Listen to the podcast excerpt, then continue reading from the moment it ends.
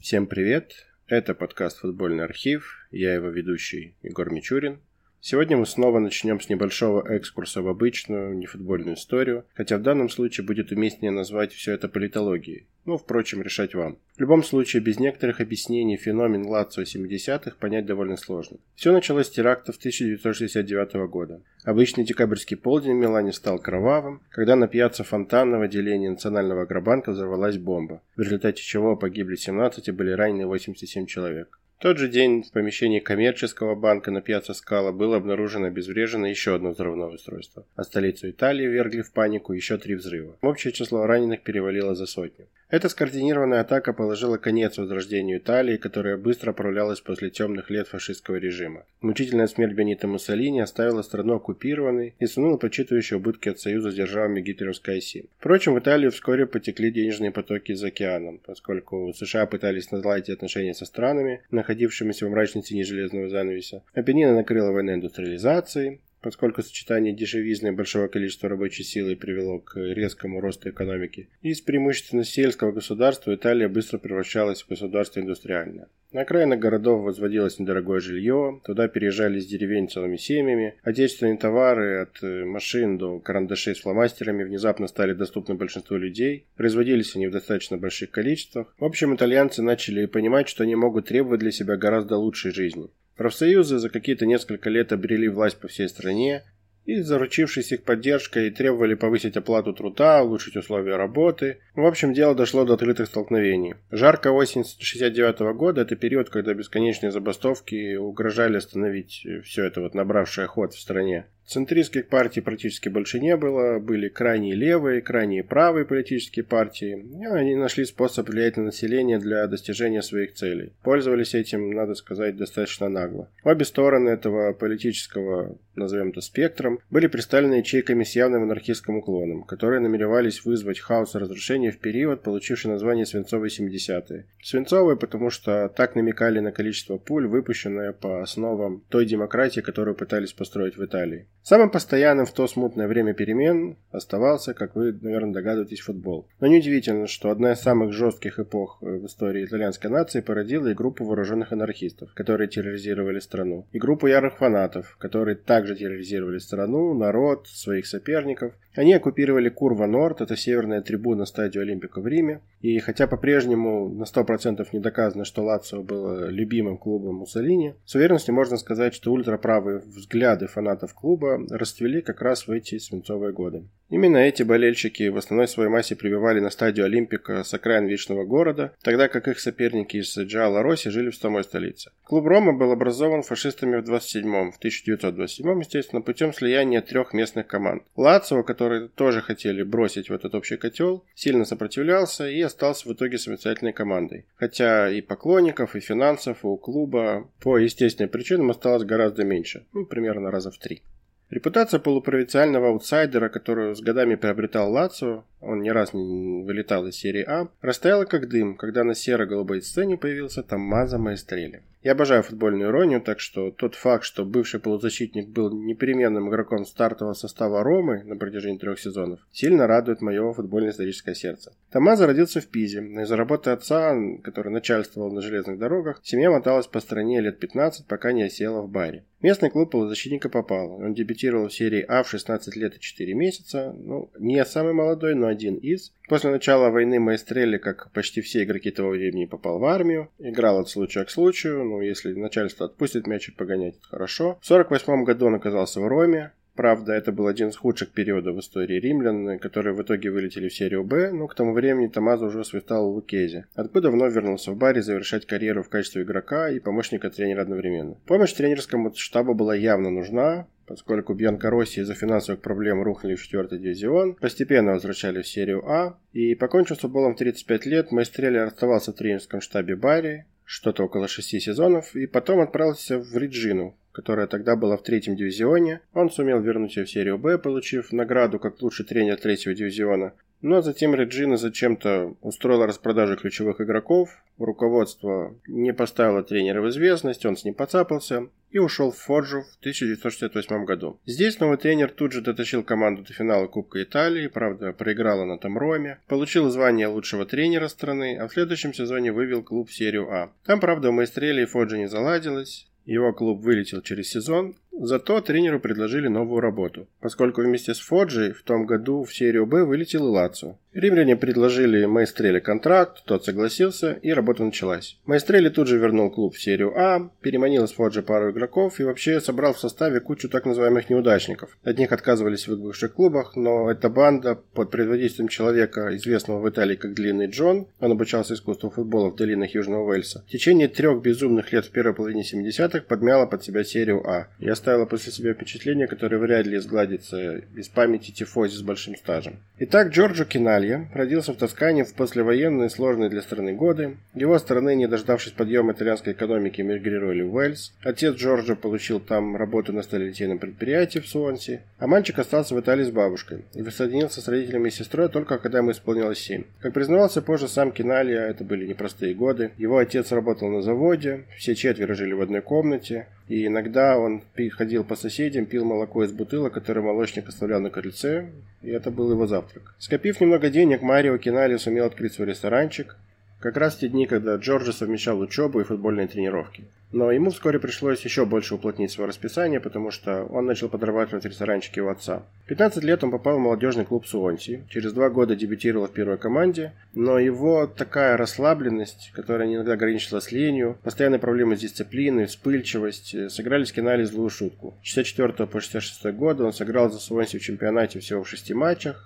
забил при этом только один гол. И после нескольких стычек как с тренерским штабом, так и с товарищами, клуб отпустил своего строптивого воспитанника, навесив на его широкую спину ярлык «негоден». В день, когда он покидал раздевалку, забрав личные вещи из шкафчика, несколько одноклубников решили подзубоскалить ему вслед. Они отпустили несколько сомнительных шуток в его адрес, но Джорджо повернулся к ним и сообщил, что однажды вы будете драться за мой автограф. Кьяналья вернулся в Италию, присоединился там к клубу Мессеси, игравшему в серии С, а через год оказался в Интернаполе, где за два сезона смог забить двадцать шесть голов. Здесь же он подружился с Джузеппе Уилсоном, у которого тоже был не слишком удачный опыт игры в ю кей. Он родился в Дарлингтоне и юношей переехал в Италию вместе с родителями. И эта парочка была замечена скаутами Лацио, куда она и перешла в тысяча девятьсот шестьдесят девятом году. Двойной трансфер, как вы знаете, не слишком помог клубу, который после откровенно неудачного сезона вылетел в серию Б. Но всего через год Бьянко-Челести вернулись в высший эшелон итальянского футбола. Там Маэстрелли наглядно объяснил Уилсону, это будущий капитан Лацио, как совмещать позицию либера с центром защиты, а Кьяналья стал грозным оружием на острие атаки. С этого момента история клуба изменилась навсегда, благодаря тому тренеру, который пришел из Фоджи, и двум экспатам, которые не понадобились в Англии. Впрочем, подъем на вершину итальянского футбола отнюдь не был легкой прогулкой. Джорджо Кьяналья по-прежнему оставался своей головой, он с легкостью мог нагрубить как своим товарищам, так и рефери во время матча. Правда, вот с тренером у них никогда конфликтов таких не было. Тем не менее, горячие болельщики Лацио полюбили своего нападающего. Они наградили его прозвищем «Длинный Джон». Это в честь великого Джона Чарльза, который в свое время перебрался из Уэльса в Италию. Это было примерно лет за десять до Кьянальи. И он вообще считался лучшим валийским футболистом двадцатого века, трехкратный чемпион Италии в составе Юве. Но абсурдность этой клички заключалась в том, что, несмотря на немалый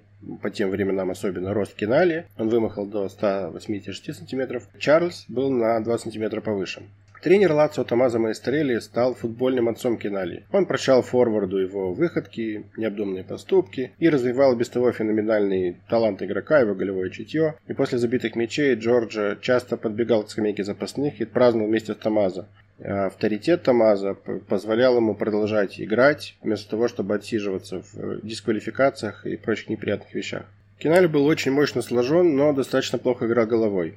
Однако компенсировал это мощными и точными ударами по воротам. Он был двуногий, то есть мог одинаково хорошо бить как с правой, так и с левой. И голы Джорджа, и великолепная игра в обороне Уилсона стали фактически основой успеха Лацио в последующие годы. Но эти две противоположные линии команды Маэстрелли надо было чем-то связывать, вернее кем-то. И он объединил их с помощью Лучано Ре Чекони, по прозвищу Белокурый Ангел. Это был невероятно техничный, физически развитый, быстрый, скоростной такой центральный полузащитник. Он как раз был одним из тех футболистов, которые перешли в Лацио из Фоджи вслед за тренером. Несмотря на то, что Лацио на поле был единой командой, смотрелся единым организмом, вне зеленого газона все было иначе. Команда была настоящим таким отражением, зеркалом ситуации во всей стране, о чем мы говорили в самом начале выпуска. Если в Италии тогда в одной семье можно было найти коммуниста, анархиста, радикала, какого-нибудь религиозного фанатика, то Лацио, в принципе, был тем же самым. Правда, команда в основном была разделена по двум принципам – правые и левые. Дело доходило до того, что Маэстрелли штрафовал за политические разговоры, а футболисты раздевались в двух разных раздевалках. Лишь белокурый ангел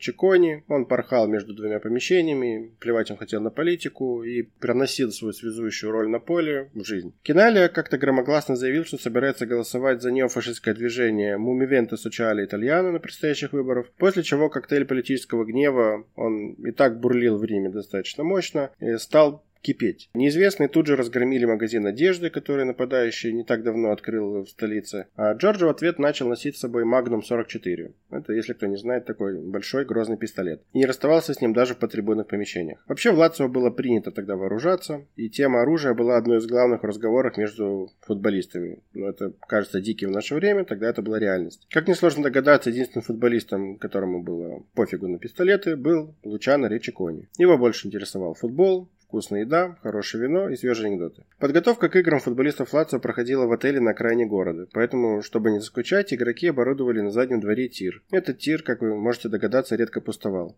А обыск той гостиницы наверняка удвоил бы арсенал всех близлежащих полицейских участков, поскольку там можно было найти пистолеты, винтовки, эм шестнадцать, даже ружье для охоты на слонов. Не было запретов ни для видов оружия, ни для мишеней. Мишенями выступали деревья, фонарные столбы, птицы, подброшенная в воздух обувь, не говоря уже о всевозможных фруктах, овощах, тарелках, стаканах, бутылках. Защитник команды Серджио Петрелли однажды выстрелил лампочку, потому что не мог себя заставить встать и выключить свет. А располагавшаяся в соседнем здании школа как-то вернула в отель шальную пулю, заставшую в стене. Еще одним любимым развлечением игроков Лацио были прыжки с парашютом. Но тут Чекони, который обожал такие всплески адреналина, был первым. Все это только укрепляло общественность мнений, что Бьянко-Челести были откровенно фашистским клубом, чья деятельность постоянно переплеталась с крайне правыми партиями, течениями, группировками. На это постоянно намекала внешняя эстетика команды, причем футболисты увлекались не только оружием и экстремальными видами спорта, у них вполне культивировались привычки к алкоголю, картам в свободное время, и фанаты Лацио только радовались подобным домыслам, это выделяло их из общей массы. Большинство болельщиков других крупных итальянских клубов как раз были левыми, и все больше игроков присоединялись к Джорджо в поддержке вот той партии, о которой мы говорили, МСИ, в числе которых были Уилсон, Петрелли и центральный защитник Луиджи Мартини. Несмотря на то, что все чаще в самой Италии звучали призывы запретить партию, поскольку ее доктрина официально противоречила итальянской конституции. Кстати, Мартини, помимо вкусной фамилии, отметился нестандартным продолжением карьеры. В двадцать девять лет он повесил бутсы на гвоздь, получил лицензию пилота, стал летчиком Алиталии и потом подался в политику. При этом продолжал летать даже с депутатским мандатом.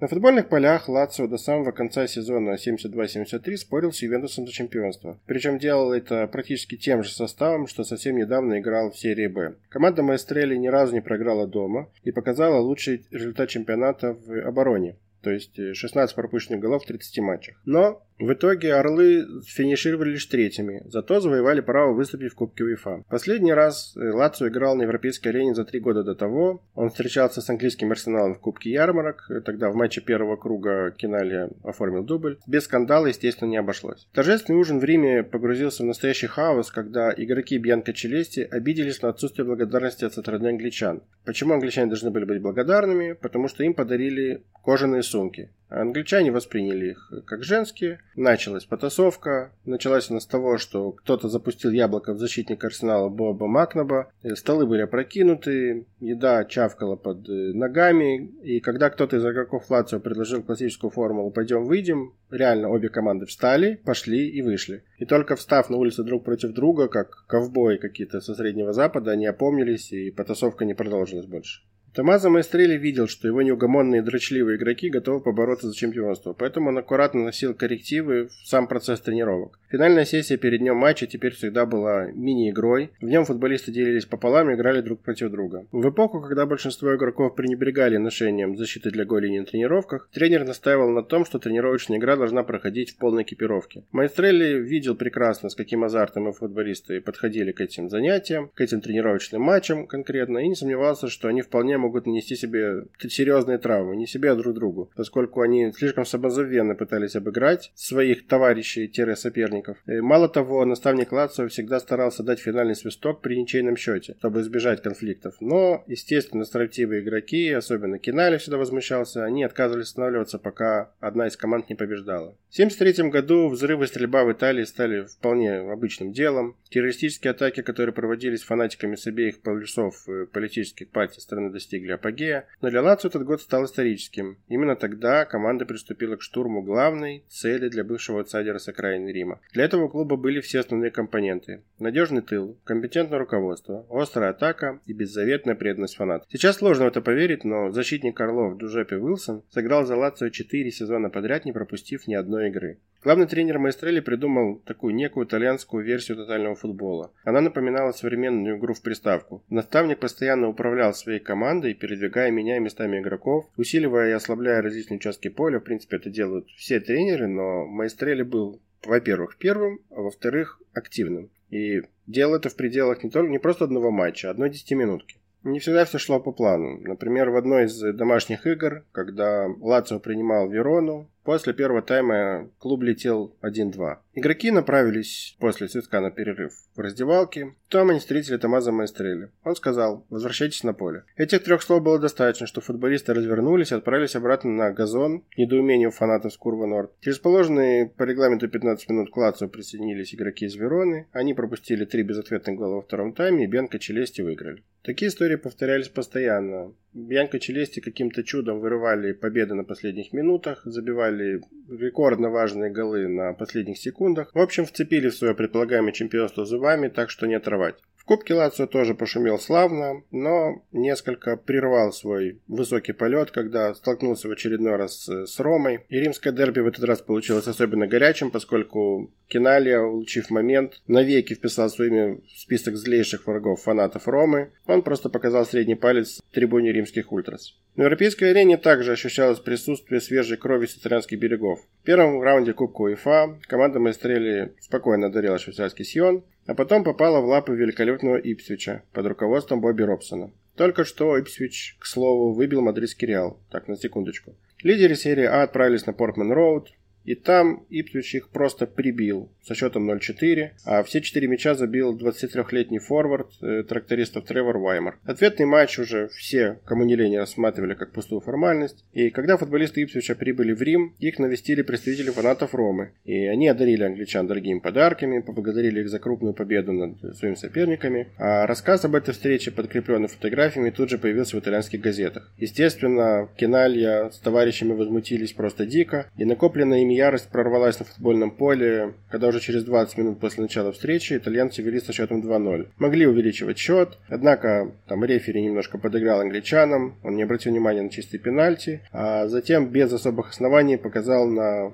точку в штрафной Лацио. Тут же фанаты ринулись на поле. Естественно, усиленный наряд полиции пытался предотвратить всеобщее побоище. С большим трудом удалось вернуть их на трибуны. Когда игрок Ипсвича пытался пробить пенальти, ему пришлось четырежды останавливать мяч на отметке. Каждый раз кто-то из игроков Лацио подбегал и выбивал его, и получал предупреждение при этом. Наконец, Ипсвич забил свой пенальти. Игроки побежали к центральному кругу. И Тревор Ваймер так радовался по дороге, что пятеро футболистов Лацио взяли его в такую мега-коробочку и на чистом английском языке объяснили, что подобные эмоции в данных обстоятельствах неуместны. После нападающий Ипсвича признавался, что это объяснение он запомнил на всю жизнь. К финальному свистку Лацио все же вел в счете четыре-два, но двухматчевое противостояние было проиграно с общим счетом четыре-шесть. Римская драма, тем не менее, была далека от завершения, поскольку болельщики «Орлов» бесновались на трибунах, футболисты высказывали вслух предположение, что арбитр матча вышел на поле пьяным, англичанам пришлось забаррикадироваться в раздевалке, поскольку толпа фанатов собиралась линчевать их прямо там, и помешал этим планам лишь слезоточивый газ. Им воспользовалась полиция, разгоняя бешеных тифози. Однако то, чего не удалось сделать болельщикам, удалось сделать футболистам. Они вломились в раздевалку Ипсвича, подрались, и Маэстрелли с большим трудом сумел утихомирить свое бешеное войско.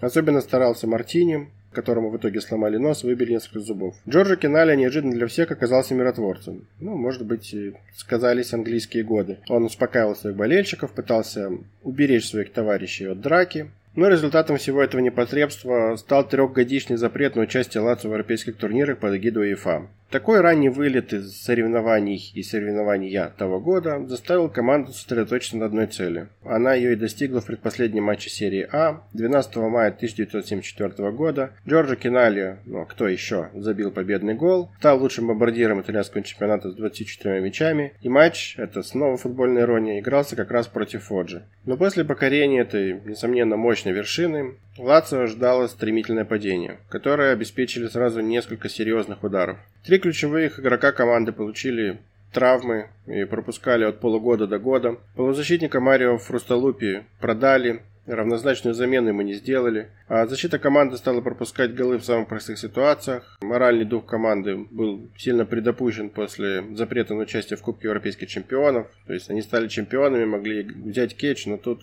не повезло. Однако самый страшный удар был еще впереди. В середине сезона стало известно, что у Маэстрелли диагностирован рак печени. Он смог доработать до мая, покинул свой пост в межсезонье и начал проводить экспериментальное лечение. За три матча до окончания сезона из команды ушел Джорджо Кьяналья, поскольку его семья начала получать постоянные угрозы от фанатов Ромы и даже от фанатов самого Лацио. Нападающий в итоге бежал в Америку, там он присоединился к Нью-Йорк-Космос. Тогда Нью-Йорк-Космос был таким магнитом для звезд, потому что там играли и Франц Бекенбауэр, и Пеле, и еще много всяких хороших парней. Здесь Джорджо проиграл восемь сезонов, он забил четыреста тридцать пять голов в четырехстах тринадцати матчах, просто крышесносная статистика, и поставил еще один такой мега-рекорд, потому что на протяжении тринадцати сезонов подряд он становился лучшим бомбардиром своей команды. Это было шесть раз Лацио и семь раз Космосом. В сезоне семьдесят пять семьдесят шесть Лацио сумел избежать понижения в классе лишь благодаря разнице забитых и пропущенных мячей.